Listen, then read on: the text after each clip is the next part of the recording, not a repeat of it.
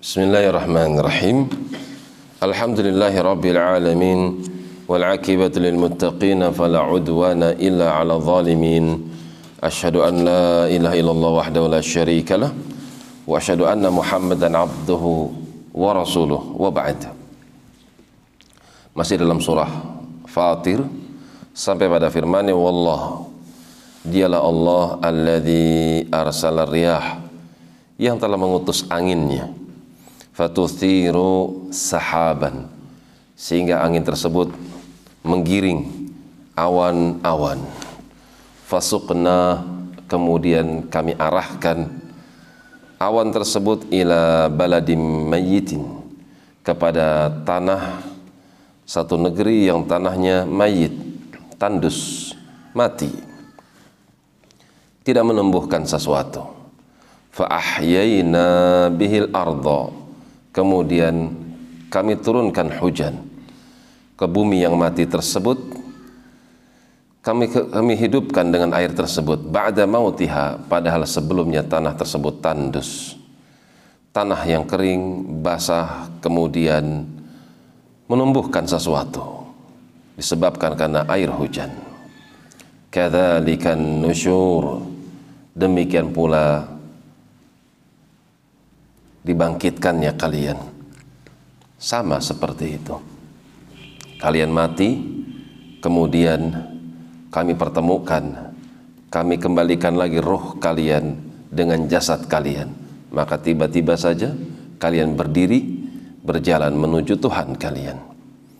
Man kana yuridul izzah maka siapa di antara kalian yang ingin mendapatkan kemuliaan? Falillahil izzatu jami'an maka ketahuilah kemuliaan itu mutlak miliknya Allah. Siapa yang ingin maka Allah telah tentukan kemuliaan tersebut. Ilaihi yas'adul kalimut tayyib ucapan-ucapan yang baik amar ma'ruf nahi mungkar dakwah ucapan-ucapan yang melembutkan hati seseorang. Itu naik ke atas langit.